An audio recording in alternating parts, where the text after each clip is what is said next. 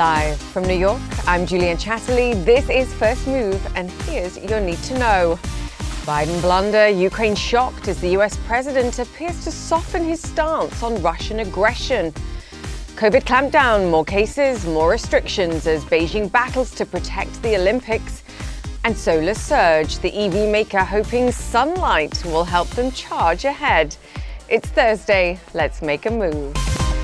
A warm welcome, as always, to our first movers around the globe. Great to have you with us for another jam packed show. Not quite as packed as yesterday, I hope. An exciting start to the business year as firms debate moves to the metaverse and plenty of memorably meta stories for my team to disperse. M stands for monetary surprise. Wall Street now fearing a more aggressive half point. Fed rate hike in March. E for energy price rise. Brent crude near levels not seen since 2020. 14, raising fresh inflationary sighs. We'll discuss with the head of the International Energy Agency very soon on the show. T for turbulent ties. The White House attempts to clarify President Biden's comments yesterday on Ukraine, the latest on Biden's Putin prognostications just ahead. And A for abandoned highs. Tech stocks now formally in correction territory, ending Wednesday's session down some 10% from November records. US equity market futures, however, nothing to despise. A bit of a bounce after yesterday's across the board weakness. A pause in rising bond yields helping sentiment today, too, though European shares I have to say, I'm just taking a look at them now, are softer. A mixed session too over in Asia. The Chinese central bank cutting two key lending rates to help counter their latest restrictions and underpin the property sector. Shares of leading Chinese property firms rallying on the news, leading to a more than 3% jump in the Hang Seng 2. Plenty to get to this Thursday, and we begin with the tensions over Ukraine. US President Biden sending shockwaves through Ukraine with his Russian comments.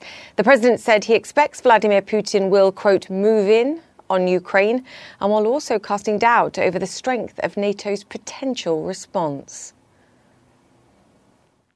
Russia will be held accountable if it invades, and it depends on what it does. It's one thing if it's a minor incursion and then we end up having a fight about what to do and not do, etc. But if they actually do what they're capable of doing with the force amassed on the border, it is going to be a disaster for Russia if they further invade, invade Ukraine. Our Matthew Chance is in Kiev and he filed this report earlier about the reaction there to President Biden's comments. Listen in.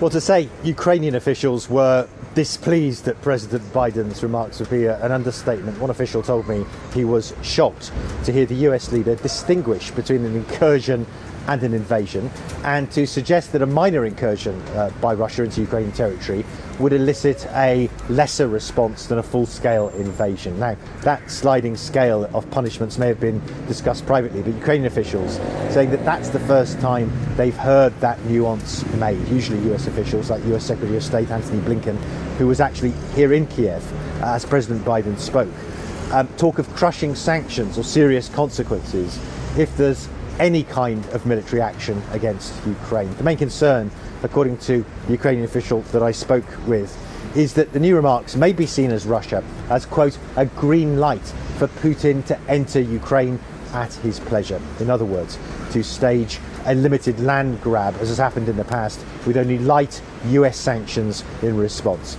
Well, the White House has been quick to issue clarification of President Biden's remarks, saying that a minor incursion uh, might include something like a cyber attack.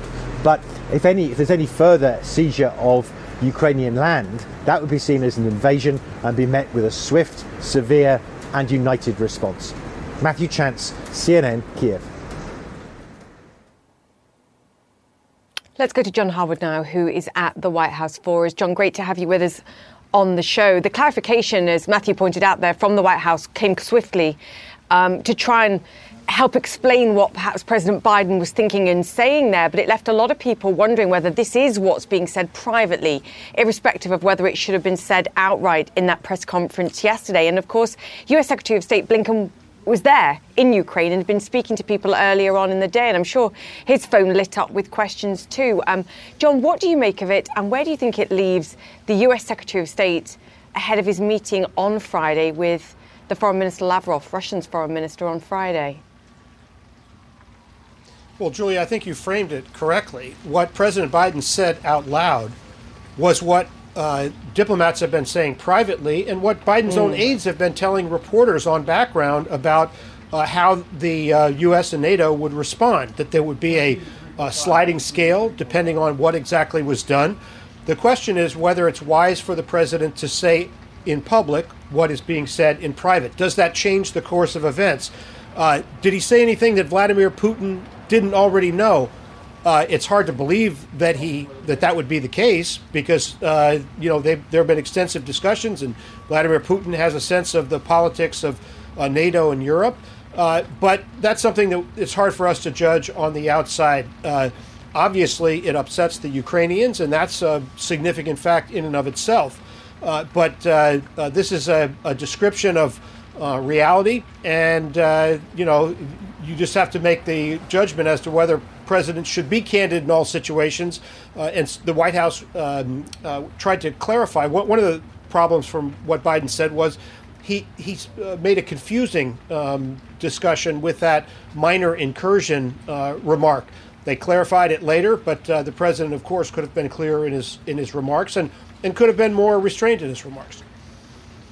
Yeah, uh, to your point, and I think you said it most eloquently. Should you say in public what's clearly being said in private? It's injected an element of doubt for the Ukrainians, and certainly perhaps given Russia greater leverage going into this meeting, which is the last thing we wanted to achieve. I mean, we're, we're talking about Ukraine as the, the pull-out piece of what was a two-hour effective uh, comment in Q&A from President Biden, where there was much news made as well. He's willing to break up chunks of his Build Back Better plan in order to get pieces done. He acknowledged the challenges of handling inflation and that the Fed is in the hot seat there in order to um, try and bring those prices down and get a hold of inflation among many other things, um, John. Let's cut to the chase.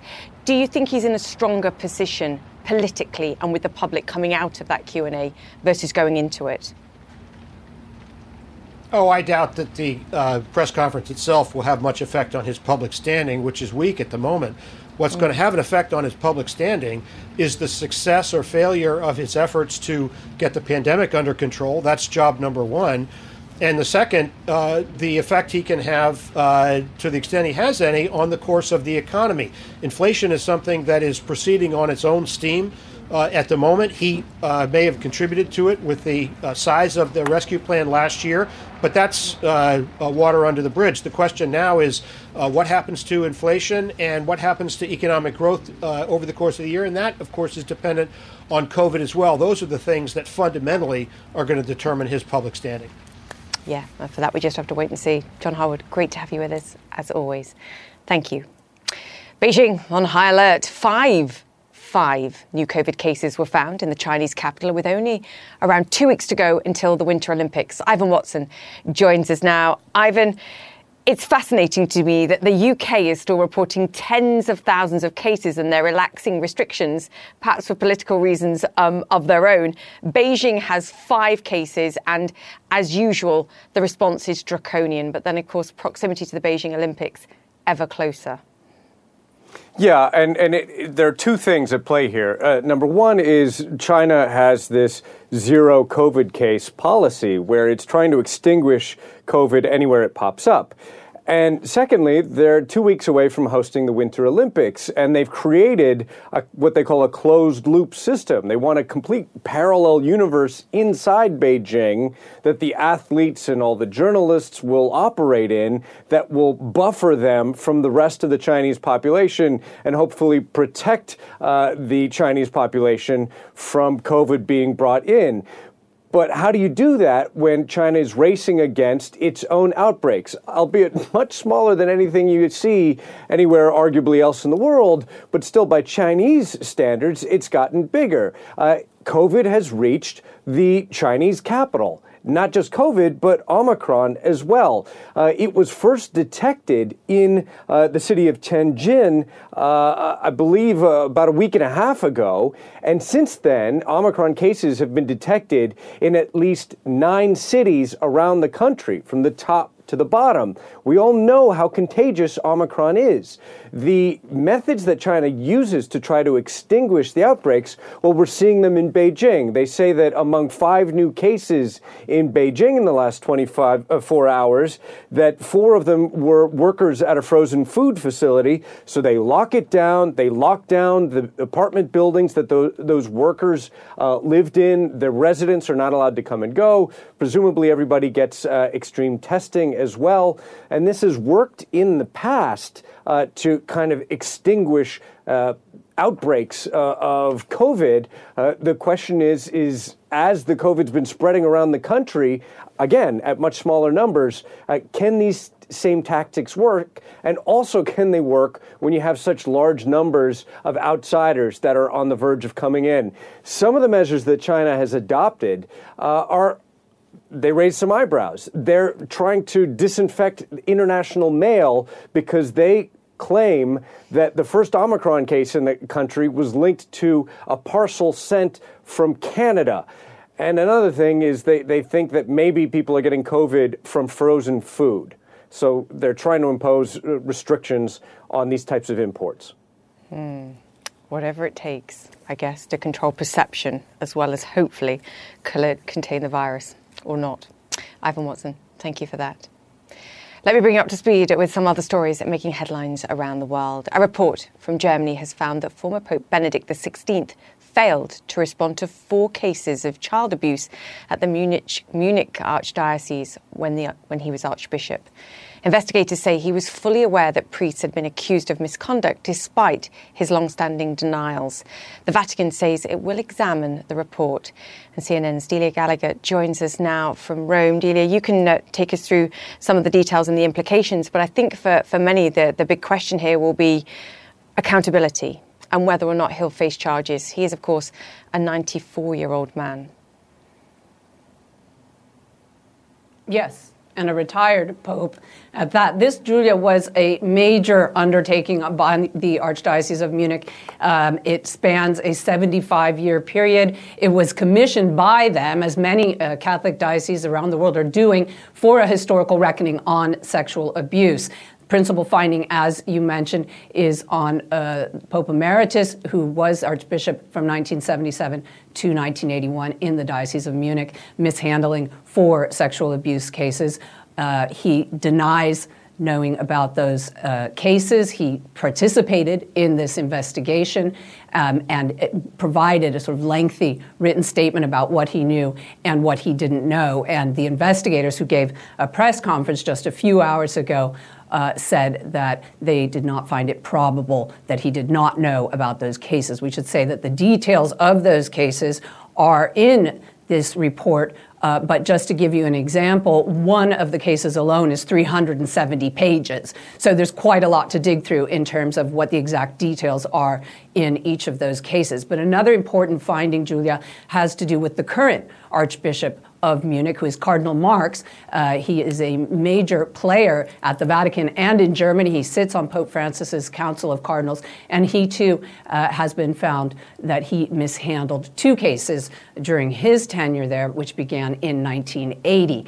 Um, so these are two major figures, obviously, in the Catholic Church who are being accused of having uh, historically mishandled sexual abuse cases. We have the response from the Vatican. We've just had the report about two hours ago, so obviously it will take some time uh, for the Vatican to read through it. Cardinal Marx is due to give a statement in about an hour from now.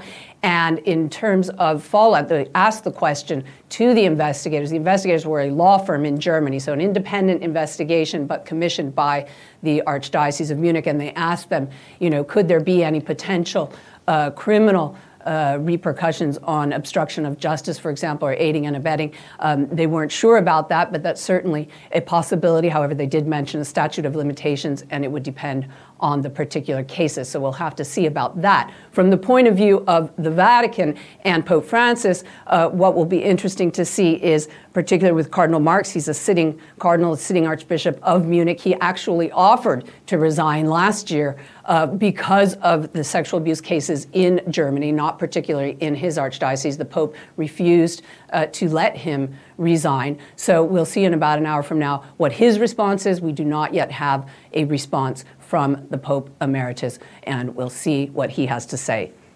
Mm, Julia? We'll for that. One hour's time. Thank you for that, Delia. Delia Gallagher there in Rome. The first flights carrying humanitarian aid have landed in disaster hit Tonga. The island nation is facing food and water shortages following Saturday's violent underwater volcanic eruption. Supplies are being delivered without any contact to prevent the spread of COVID 19. As CNN's Blake Essig reports. For several days, Tonga was essentially cut off from the rest of the world because of ashfall and damaged communication lines that likely won't be fixed for several weeks. But finally, some good news. With the main runway of Tonga's international airport cleared of volcanic ash, planes carrying humanitarian aid and disaster relief were finally able to reach the island. Both New Zealand and Australia flew in uh, aid flights on Thursday, with Japan also planning flights. Now, the first flight to land carrying supplies came from New Zealand and included water containers, temporary shelters, generators, hygiene and family kits, and communications equipment. Because Tonga has essentially been COVID free throughout the pandemic, Tongan government officials say that today's delivery of supplies was contactless and that the aircraft were only on the ground for a short time to avoid creating a possible COVID outbreak. Now, as a result of the eruption and tsunami, the United Nations says about 84,000 people, that's more than 80% of Tonga's population, have been impacted by the disaster. And information uh, from outer islands still remains scarce. While outside support is now starting to arrive, uh, people on the ground say drinking water is their biggest concern. But that might not be the case moving forward. That's because Tonga's Speaker of the House uh, says the country could be facing a food shortage after told him that all agriculture has been ruined as a result of the massive eruption and tsunami. Blake Essig, CNN, Tokyo. Coming up here on First Move is Russia holding all the cards when it comes to Europe's gas crisis. We'll hear from the head of the International Energy Agency and power of a different kind, a family friendly EV that recharges using the sun. And yes, I'll explain what that moss is all about too, that you can see in the bottom of your screen. That's coming up. Stay with us.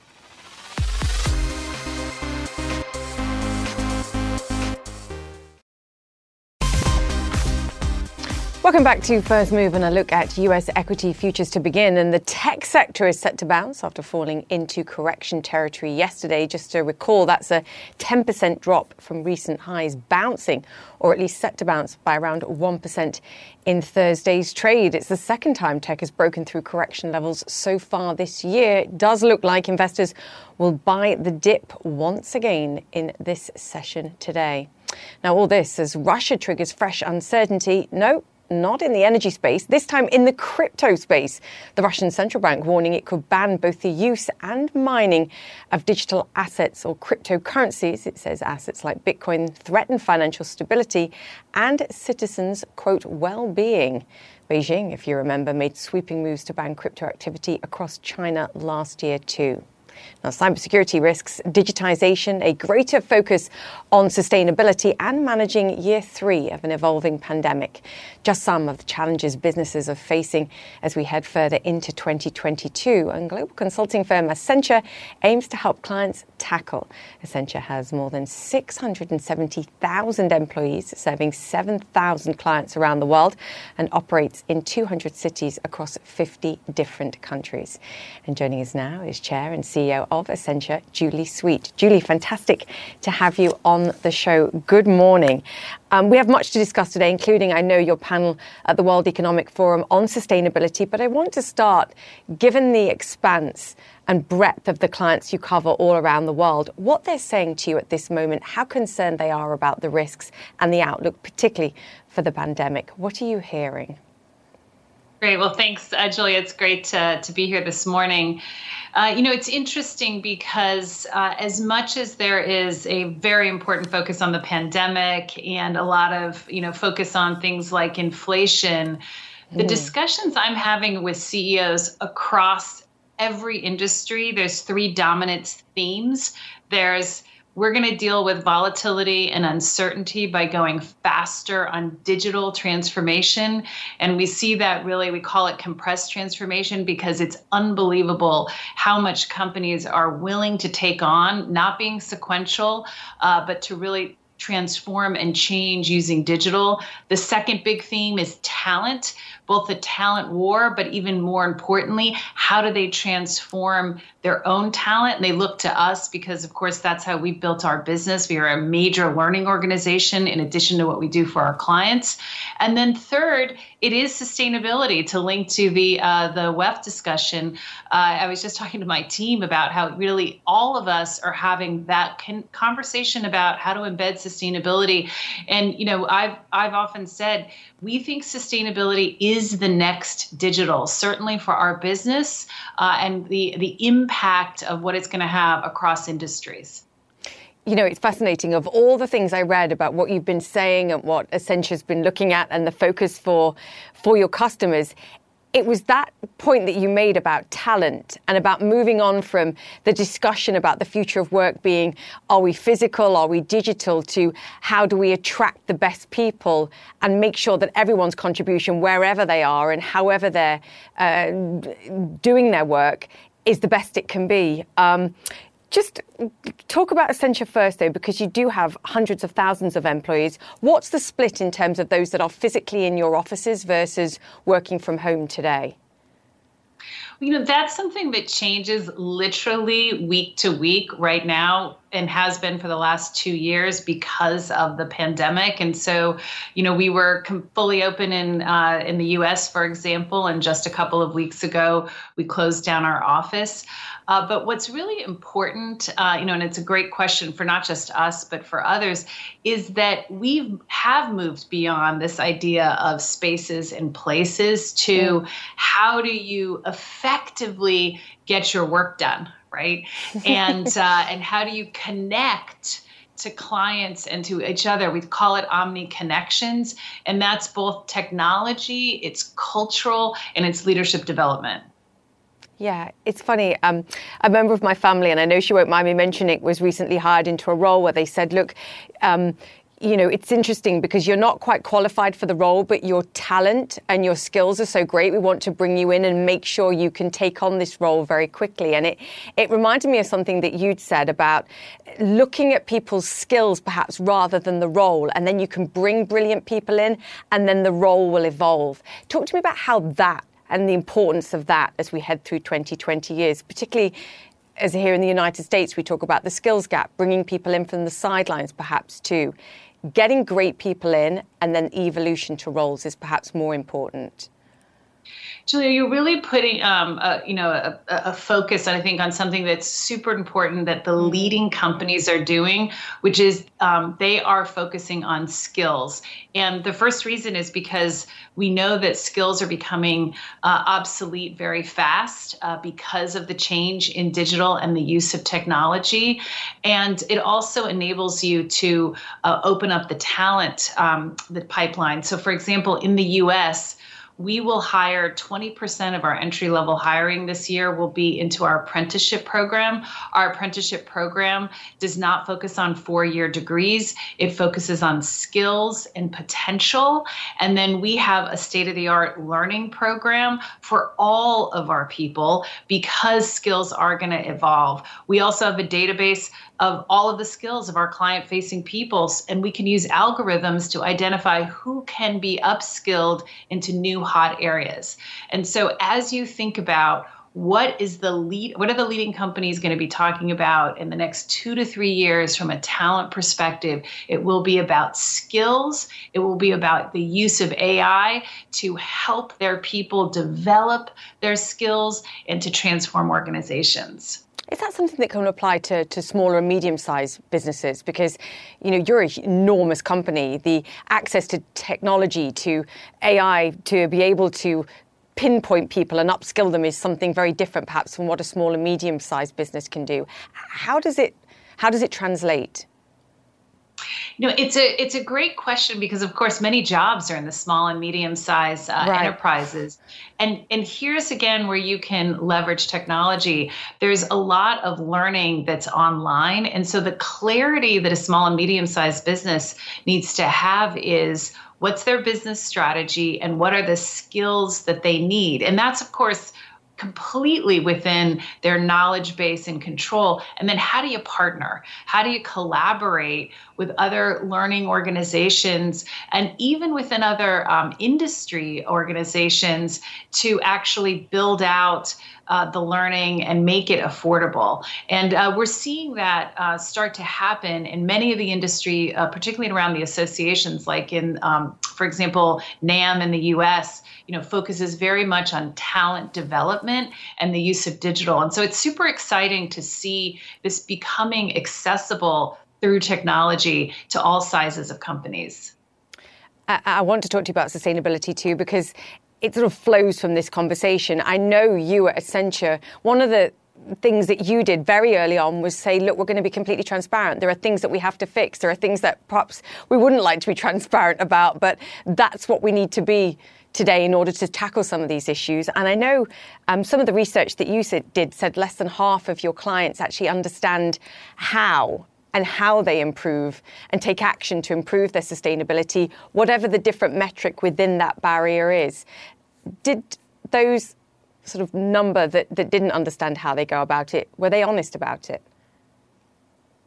Yeah, Julia, I think your focus on action is absolutely the right one because it is about moving from commitment to action. Mm. And so that's why we focused our research on are companies ready? Uh, and that's where you get that statistic where I think people were absolutely uh, being, you know, very open about it. And in fact, today we just launched new research to help our clients move from commitment to action. Uh, it's talking about, um, you know, measuring ESG and creating value. It demonstrates that, you know, companies are still behind on the basics, data technology, and skills, which should sound familiar because those are the same things that are needed really across the enterprise for all of our business priorities. Uh, and so I think focusing on data, technology, and skills as a roadmap of moving from commitment to action is absolutely critical. And that's what we're doing with clients, right? You know, we're working with um, Best Buy, for example, that announced they were creating a thousand new jobs and 30% would be diverse. And they're partnering with us to make sure that that's meeting their sustainability goals around diversity. We're partnering with Shiseido, who's putting sustainability at the heart of their business priority on global skincare, and we're working with them to upgrade, uh, uh, upskill their talent as well mm. as build in net carbon net zero. And so these are where companies are focusing on those three things to make sure that they can make that pivot.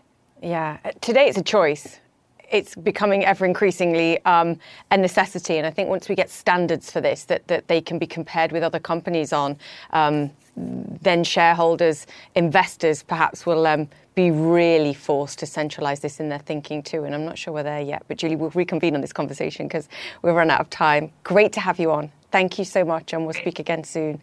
Um, Julie Sweet, Chair and CEO of Accenture there. Thank you. The market opens next. Stay with us. Welcome back to First Move. I'll call it a correction deflection. Tech stocks are roaring back in early trade on Wall Street. A nice bounce after the Nasdaq fell into correction territory, so down 10% from recent highs yesterday. Tech investors hope earnings will lend support to the sector under intense pressure from interest rate rise uncertainties. Netflix is the first of the FANGs to report results after the bell today. Lots of talk, too, that the Fed will tighten rates by a more aggressive half a percentage point at its March meeting. But commodity investors remain undeterred. We're seeing big moves already this year as investors bet on strong demand. Brent crude currently up 12% year to date. Coal coalescing up more than 31%. Steel looking steely up 4%. And lumber, well, limbering up a 7% year to date too. Now, an electric car with the potential to be the greenest of them all. So says the company. The German makers of this family friendly hatchback are touting one big advantage if you're living in the city, and a sunny day will help too. It's called the Sono Sion, and its battery can be topped up using solar panels which cover the body. The company is taking pre orders ahead of its launch next year with a purchase price of around $32,000, though there have been development delays, and it's outsourcing production to a subsidiary of Evergrande Group, which itself faces economic headwinds. So much to discuss, and Laurin Hahn is the CEO and joins us now. Lauren, fantastic to have you on the show. Let's start with the technology here because I was reading about it earlier. Patent projected injection molding that yields solar cells embedded in the polymer. So effectively, the car itself is a solar panel. Is that right? That's uh, that's correct. Uh, and nice to be here, uh, Julia. Well, it's it's a solar electric vehicle. It's uh, totally covered in solar, also the side panels, and we have this patented proprietary solar technology which we, uh, you know, developed over the last couple of years. That is, uh, you know, being automotive grade, being crash resistant, being highly scalable and cost effective. You know, it's interesting. What I've heard from others, certainly in this space, is that adding solar uh, as part of the um, energy provision for, for the vehicle um, doesn't get it very far in terms of functionality. So this has to be targeted to people that do shorter journeys. Uh, Germany, for example, I think where the average commute's around what 10 miles per day. Does that resonate? Exactly. So mm. uh, this car is a perfect commuter car the average German is commuting 10 miles. You're correct. And this vehicle here is recharging on average per day 10 miles. In a week, it's 70 miles through the sun. Additionally, of course, I have a battery on board. I can recharge it just as a regular electric vehicle. But we have this convenient feature, this thing where you don't have to think about recharging, charging infrastructure, range anxiety, all the things where people might think about electric vehicles today uh, well, it's not the time yet. But this vehicle here is the perfect vehicle for you. So there'll be people that look at this and say the solar part of this is just a gimmick, and actually you're just going to be relying on the battery. So, so how much, if we take one of those customers that's just doing that minor commute on a day to day to day basis, how often are they going to have to recharge this, assuming there's a significant degree of sun? I would assume. How often are they actually going to have to charge it, and how much provision is that solar really going to provide? Well, for a um, average German commuter, this right. means four times more range, so four times less charging. Um, compared to a regular electric vehicle with the same battery size, same distance driven over a period of two months. And that's the point. That's the whole thing about solar. Mm. It's taking away this fear of recharging, this fear of uh, range anxiety, and making, making it more convenient, uh, energy efficient, and even, uh, you know, you're saving costs. Energy is coming from the sun for free. You've talked about a twofold path to market selling pre orders, selling, selling this vehicle, but also perhaps selling the technology to other EV makers. Have you managed to sell this technology to, to anyone else at this stage? Yes, exactly.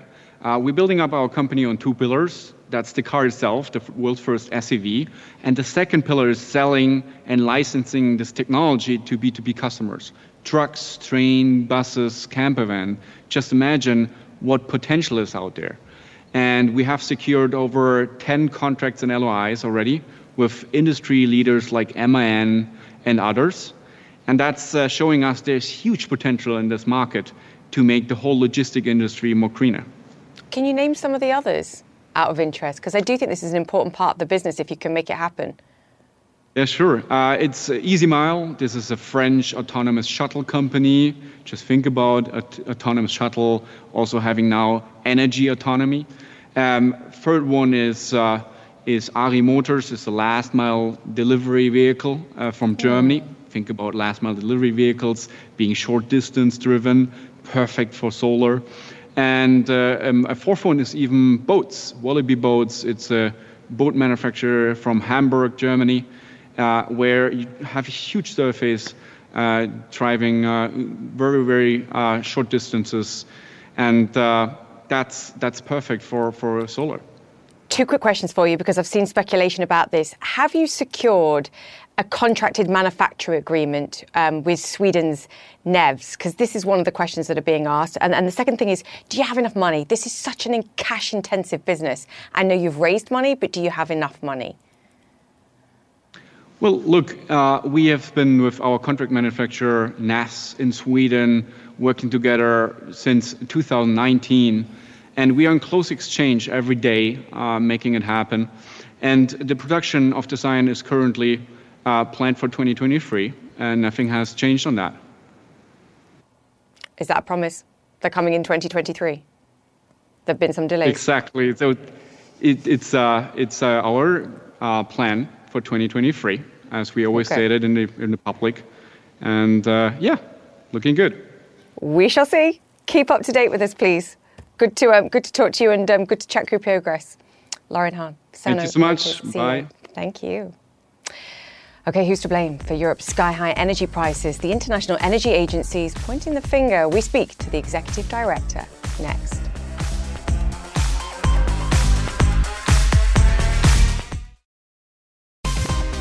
Welcome back to First Move. The International Energy Agency is accusing Russia of orchestrating an energy crisis in Europe.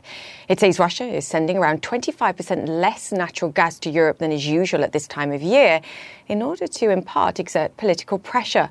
Russia has denied it. It provides around a third of Europe's gas, and experts say just a 20% increase in supplies would cut European gas prices by around half. The IEA also just published its monthly oil outlook and predicts demand this year will exceed pre COVID levels. Joining us now, I'm pleased to say, is the IEA's Executive Director, Fatih Birol. So fantastic to have you on the show. Thank you so much for your time. Let's start with Russia. Very concerning, and you've been very pointed in your comments regards their behavior. So uh, thank you very much. yes, in Europe, uh, we are seeing natural gas prices uh, going higher and higher uh, compared to historical averages. uh, gas prices are five to six times higher. And not only the natural gas prices themselves are higher, since natural gas is a major input to electricity generation, we see electricity prices are skyrocketing. I mean, there are three reasons uh, behind it. One, the demand for natural gas in Europe is extremely strong. His, compared to historical averages, very strong uh, growth in natural gas demand. Second, on the production side, uh, we have seen in Europe and elsewhere several planned and unplanned outages from the uh, fields. This is the second one. And third, the uh, different parts of the world, such as Brazil, China, two major giants, had very dry year uh, last year. As a result, their hydropower generation was very low, and they have compensated this gap with importing a lot of gas, LNG, which shrink the global uh, gas markets. These are the three uh, important factors. But on top of that, the uh, behavior, in my view, the strategic behavior of the most important uh, player in the European uh, gas market as an exporter, which is which uh, supplies about uh, 45% of the European gas export, Russia, did decrease their exports to Europe, about 25% uh, lower than, for example, the year before. And when we look at the other countries who are providing exports through pipelines, Norway, Azerbaijan, Algeria, they all increase their exports to Europe, whereas we have seen a decline of exports of Russia to Europe, which, uh, together with the low gas storage levels in Europe, uh, uh, uh, help to increase the gas prices. Uh, I mean, the today. Russians, the Russians are saying, look, we're fulfilling our contractual obligations, and they are. So they're not effectively doing anything wrong, but they're just not providing more than they than they are contractually obligated to do, and they could. And we know that they're providing more to the Chinese, for example, than they're obligated to do. So the capacity is there. You think they're playing politics at a very important time politically. I think you uh, uh, and uh, your colleagues, uh, the audience, can uh, uh, decide better if I can give you some numbers. Today, Russia has more than 100, at least 100 million cubic meters per day of spare capacity, which means, which means easily they can increase their exports to Europe by 30 percent which would immediately comfort the uh, European gas markets and would help the prices to go down and uh, give a support to economic growth in uh, Europe. Especially, uh, there are vulnerable segments of population; they would be in a better situation. Mm. But Europe, uh, the, Russia is not uh, doing this. It's a choice. It is true that they are they are fulfilling their obligations but if you want to be considered as a reliable partner, a reliable supplier in days like this, like the other uh, uh pipeline uh, exporters like Norway, Azerbaijan, Algeria, you can increase your gas exports or provide more gas for the uh, spot uh, sales, which they are not uh, doing. And as you mentioned, they are increasing their exports, as our study finds out, uh, to uh, China at a significant amount. If there is an incursion or an invasion or conflict in Ukraine, and that's obviously being discussed, how high might oil prices go? Might energy prices go? Have you done any forecasting? Can you, can you give us a sense of of what you're thinking? I think such a huge geopolitical event uh, with a, a, a, major, major implications on the uh, gas prices, if not uh, leading a, turmoil. But uh, I can tell you uh, that this would not be a good news for uh, the for Russia in terms of gas.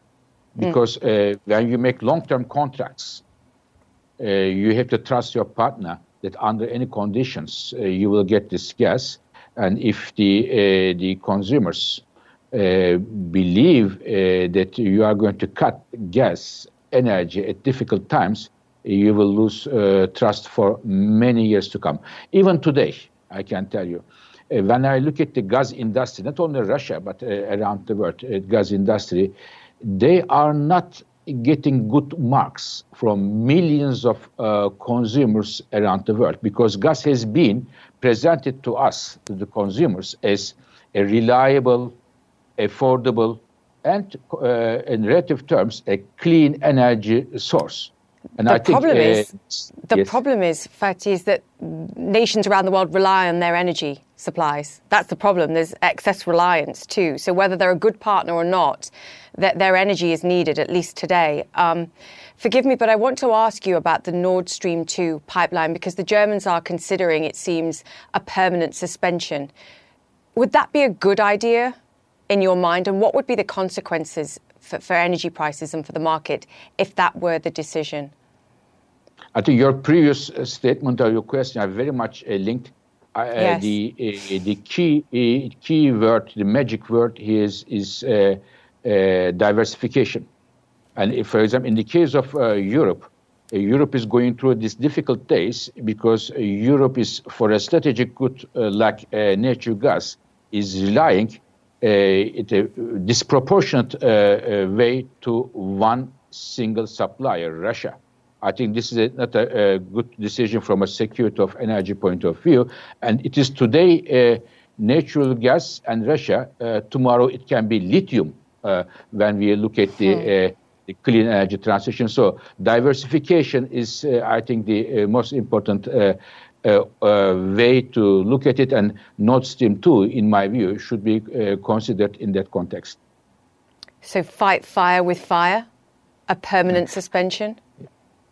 I really hope that the things will not uh, go to that uh, direction, but uh, the governments need to make sure that they are ready for any such instances. And it is the reason one of my uh, recommendation to European ministers are uh, they should have obligations for uh, storing gas at certain levels in each country, as they are uh, doing for uh, oil.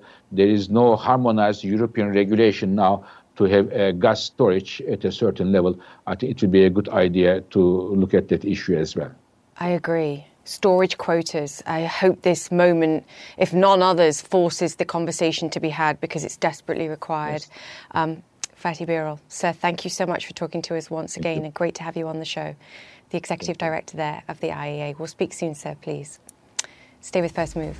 More to come. Well, welcome back to First Move. And finally, you may recall just before Christmas, a CEO fired 900 employees in a Zoom call. Well, Vishal Garg is now returning to full time duties at Better.com following a leave of absence to, quote, reflect on his leadership as the board puts it, a new head of human resources has also been appointed after the fired employees were left high and dry. They were promised a follow up email from HR, but one employee told CNN he immediately lost access to his company computer, phone, email, and messaging services. He's back, but is he better? We hope. And finally, on First Move, good grief, look at this reef in a recent discovery off the coast of Tahiti. This enormous coral reef has pristine rose shaped corals blossoming. It is what's called the ocean's twilight zone, about 70 metres down, where there's just enough light to sustain life. I wanted to show you because it's just incredibly beautiful. Look at that, our nature. That's it for the show. If you missed any of our interviews today, they will be on my Twitter and Instagram pages. Search for at jchatterleycnn. In the meantime, stay safe. Connect the World with Larry Madowo is next, and I'll see you tomorrow.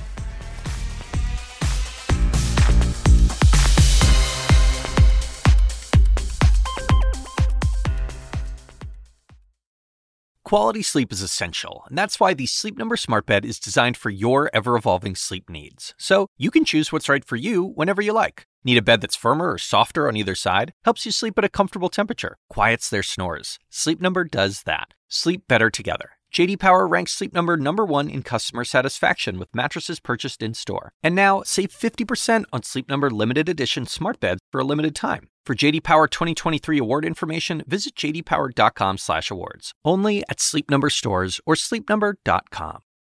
I'm Dr. Sanjay Gupta, host of the Chasing Life podcast.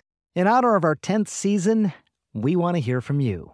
Leave us a message at 470 396 0832 and tell us how you chase life. It could be used on an upcoming episode.